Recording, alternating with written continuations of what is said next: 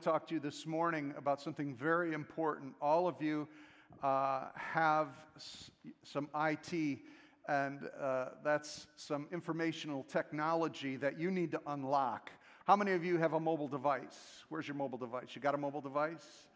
Right, this mobile device is pretty amazing. And I bet half of you don't even understand the information technology that's within this. I mean, it is packed, right? Some of you are using flip phones. I won't make fun of you. But, anyways, I mean, consider this. This thing got me uh, to Newport uh, last week. My wife and I, we were on vacation, and this thing linked up with a satellite somewhere out in space told me when to turn right, when to turn left. It wouldn't stop talking when I went to the restroom. And, uh, and it talks to me and it tells me where I should go. Not only that, I got to choose which particular music I wanted to listen to. Out of all the music that's out there, I could handpick listen to that or a podcast or a great preacher, a great teacher. Not only that, I can video conference with someone across the world. Are you all using all this? Right? I mean, this is amazing informational IT technology. And the more I understand all these apps, I've got apps I can play Scrabble too, and I can do, I can order things and get meds. I can order and buy all sorts of things on Amazon. I've got a quick button to Amazon, as a matter of fact. And they know all my information too. That's scary. But it's, uh, I can also dictate into this thing. It'll write it out, and I hit send. This information technology is amazing, isn't it? And the more you use it, the more you are functioning in this world more precisely, proficiently, and, and it's, it's wonderful. And so, what I want to speak to you about with all this information technology is that you and I have an app downloaded into us that's better than any mobile device. Amen? And Jesus said that he was going to go to the Father so that he could give some IT, some information technology into us that is going to be Holy Spirit IT, Holy Spirit information technology that is going to hook you up with uh, uh, GPS, right? God positioning, spiritual directives that is going to be personal. Now, my GPS is not personal. Because if it was, she'd be mad at me because I keep turning. I use a woman's voice because, you know. Anyways, I don't need a guy telling me where to go. So she's very nice talking to me, but and instead of saying, don't turn there, she says, make a left and another left. That's a U turn when you go wrong. But I've got a Holy Spirit who is actually personally involved in my life and is grieved when I don't listen, and speaks and directs and declares where I should go. So I want to share with you this morning how to unlock your information technology. As Christians, we are not using this technology that God has given us. That technology is the person of Christ Himself dwelling in us. We are behaving as if we're in control of our lives we are moving as if we're directing our paths, when what we have within us is a God centered directive that personally speaks to us. And as Christians, it's time for us to unlock the wealth of information that we have. Unfortunately, through the last couple centuries of theologians and scholars, they have eliminated the miraculous. They've eliminated the personal aspect of the Holy Spirit in believers' lives. And many churches and many believers don't believe you can hear from God. They only believe that you got to read it in a book, which they don't even take for all that it's worth. But I am telling you that God downloaded His own self into you that you can partake of his divine nature, and we need to unlock, if you'll pardon the expression, that technology. If we will use all that God has given us. Amen? And so when Jesus was leaving, he said this to his disciples in First John. He said, I'm sorry, in John 16, he said this When he comes, he's referring to the Holy Spirit, he will prove the world to be in the wrong about sin, righteousness, and judgment. There are three areas that the Holy Spirit is going to enlighten the world on sin, righteousness, and judgment. And then he goes on to explain those three categories. About sin, because people do not believe in me. So anyone who comes to Christ must come to the cross first. You must recognize that we are all sinners. You know, we're trying to win people to Jesus because he's a really nice guy. We're trying to win people to Jesus because he's like Santa Claus. He'll give you whatever you want. You can have all that you want. It'll be your best you ever. Just come to Jesus and he'll give you everything you need. And we don't talk about the sin that caused him to go to the cross and die for you and I. And the world doesn't understand. We don't want to accept Jesus. We don't want to accept the cross because it identifies us as sinners. The sooner you come to the cross and recognize your sin, you'll be ready to move on to the next point, and that is righteousness. About righteousness, because I'm going to the Father. You see, Jesus died for our sins, and he brought the perfect sacrifice of his blood into the eternal throne room of God the Father, and the Father justified that sacrifice for all sin making anyone who is accepted in Christ Jesus to be righteous before the throne of God. So the only way anyone can be right with God is through the blood of Jesus Christ. And that is righteousness. And he puts then, eliminating sin because his uh, blood atonement, he then puts his spirit of rightness, his right relationship with the Father, into us. You are immediately accepted by the Father, justified from your sin, and adopted now as a child of God. Somebody say amen to that. You are now the righteous of God. You're in right relationship with Him. And He's going to put His Spirit in you to then begin purging the sin that is latent, that is continuing in us, and that Holy Spirit's now going to identify it and bring right thinking into our understanding to live. Last of all, he did this about judgment because the prince of this world now stands condemned.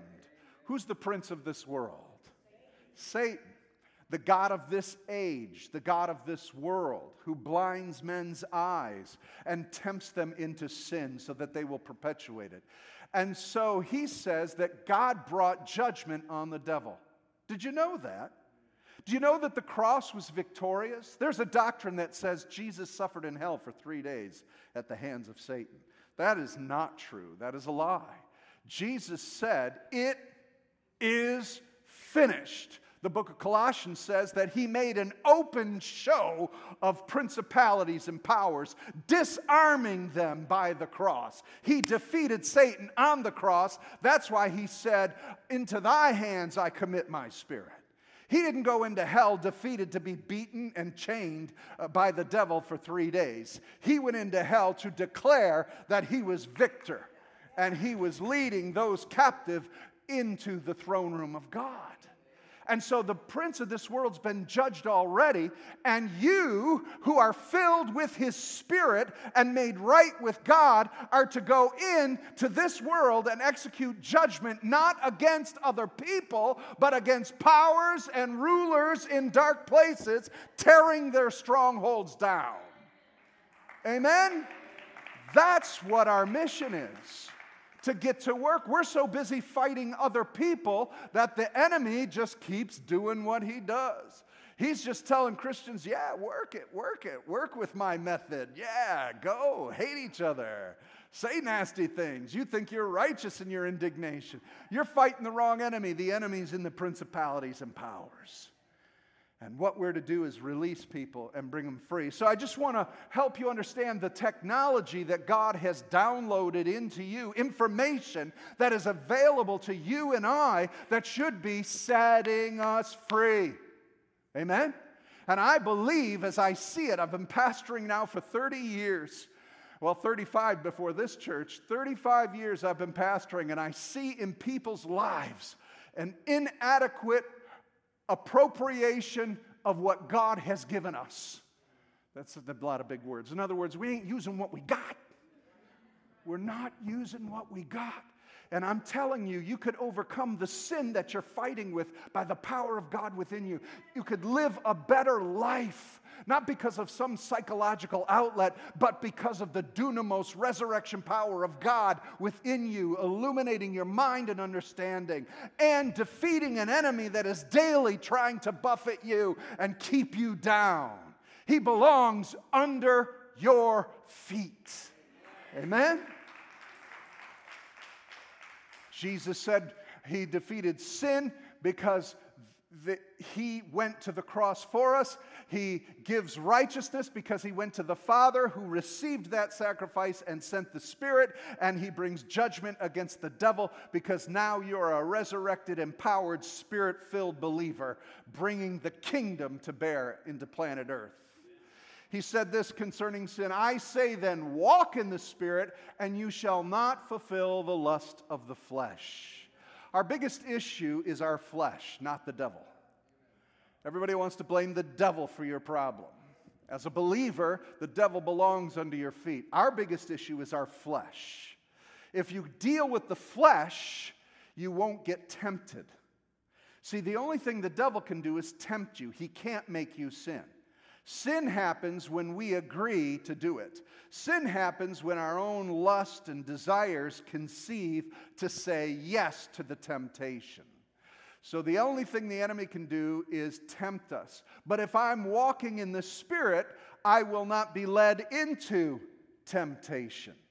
See, I love the Lord's Prayer because it says, Lead us not into temptation. That's where sin has opportunity to begin if I am walking in the Spirit, He's not going to take me down the path of temptation. If I'm more concerned about whatsoever is lovely, whatsoever is praiseworthy, whatsoever is excellent, whatsoever is good and kind, I won't be worrying about getting off on some flesh issue. Does that make sense to you? And I can disarm the enemy when I share my love for God. You've got to love God so much you hate sin. We have got to develop a hatred for the sin that so easily entangles us. And so we have to walk with the Spirit. Did you know that you need to do that every day? Crucify the flesh every day, walk in the Spirit. I thought at some point I'd, I'd be coasting by now. I thought at some point I'd have enough Holy Ghost power and everything in me that today I don't have to worry about a thing. I'm coasting. And every day I got to get my mind back in, saturated and baptized in the Spirit, walking in the, in the favor of God, walking along in agreement, because at any point, how about you? Your flesh can get off. An attitude springs up, and a, a thought. Where did that thought come from? Right? It's your flesh. You don't need to entertain it. You crucify it and you move on. And so, with sin, we have a power within us that alerts us to sin. You know, the Jews of the Old Testament did not have the indwelling Holy Spirit. So they so easily sinned. We look at the Old Testament and go, why didn't they saw all these things? Why didn't they follow God? Because they weren't born again. They didn't have a regenerated spirit. You do. They had to wait for the prophet to convict them. They had to wait for the next prophetic word that said, Israel, you did it again. You built idols. How many times are you going to build idols? Haven't you figured out this is wrong? But they get taken away by their flesh. But you have an immediate Holy Spirit that says, don't even think about it. Don't go there. Don't do this. How many of you have argued with that voice? All right, we got some honesty here. Right? You know he's telling you, I don't think so. Don't. Mm-mm, no, don't. Mm-mm, don't. Uh, please don't. Oh. All right, let's recoup. Let's get back. Come on. Not again. And he speaks to us. We have a built in sensor, a built in alarm, a built in Spirit of God that draws you and woos you and continually says, Abba, Daddy, Abba, Father, Abba, Daddy, you're my beloved, you're my love. Listen to the voice of the Holy Spirit. Amen. Now, concerning rightness, he says this in John 16, 13. However, when He, the Spirit of truth, has come, He will guide you into all what? Truth. He will guide you into truth. Now, He can't guide you if you're not walking with Him. You got to walk with Him. And He's saying, What does it mean to guide? This way. Come on. this way. He's walking with us. He's not making you do what is right because love cannot coerce. He wants you to love God with all your heart, mind, soul, and strength. He wants you to agree. He wants you to demonstrate the love you have with God by deciding to choose Christ over the sin. Decide to choose Jesus over your own desires and flesh. And He'll guide you into some of the truth some of the time. Is that what that verse says? What does it say? All truth. Do you understand what we're equipped with? Do you, I don't think we comprehend the search engine, the, the, the, the, the, the, amount of RAM that's built into this thing. Random access memory. I mean, God will pull up every Bible verse within you that you ever heard, and He'll speak it to you so you'll make a right decision. The operating system of the Holy Spirit is the same Spirit that created heaven and earth. That's in us. So, choosing rightly and having right mindsets and a right decision is built within us. So, what in the world's wrong with the church? We're not listening to what God has downloaded and put within us. Amen? Is that a fair assessment? It's time to unlock the information technology we have in the Holy Ghost. Amen? Amen. Last of all, judgment. He says this in 1 John 3 8 the reason the Son of God appeared was to destroy the works of the devil. Let me read to you the first part of that verse. Whoever makes a practice of sinning is of the devil, for the devil's been sinning since the beginning. Because the reason the Son of Man, Son of God appeared was to destroy the works of the devil. So he's saying Jesus came to destroy the works of the devil. So if there's people who are continuing to move in sin, they must be of the devil. So there's no room for the Christian to perpetually commit sin. We sin, we call it falling because it's not our heart's desire, it's not what we want, though we all choose to sin but it is overtaken us, the temptation. It is overtaken. It is not our normal practice. Your normal practice as a believer is righteousness, right thinking, right behavior. That's what you desire, that's what you crave. We do fall time to time, but the same writer of this, John said, we have, if we sin, little children, we have an advocate with the Father. But he says that the reason the Son of God appeared was to destroy the works of the devil. I got to ask you the question Did he succeed? Yeah, he sure did. At the cross, he was successful. Now, he wants to succeed in us. Every trap, every false belief, every lie the enemy's planted in you, the Holy Spirit is searching it out to root it out, to identify it, and to show us destroy this thing. Get rid of it. But what we do is we go, Oh, it's so cute. I've known it for so long. I remember this wound. Oh, it's so painful, this hurt. Oh, I, this lie has been in me for so long. I, oh, I can't just get rid of it. Kill it! Take it to the cross and kill it. It must be destroyed.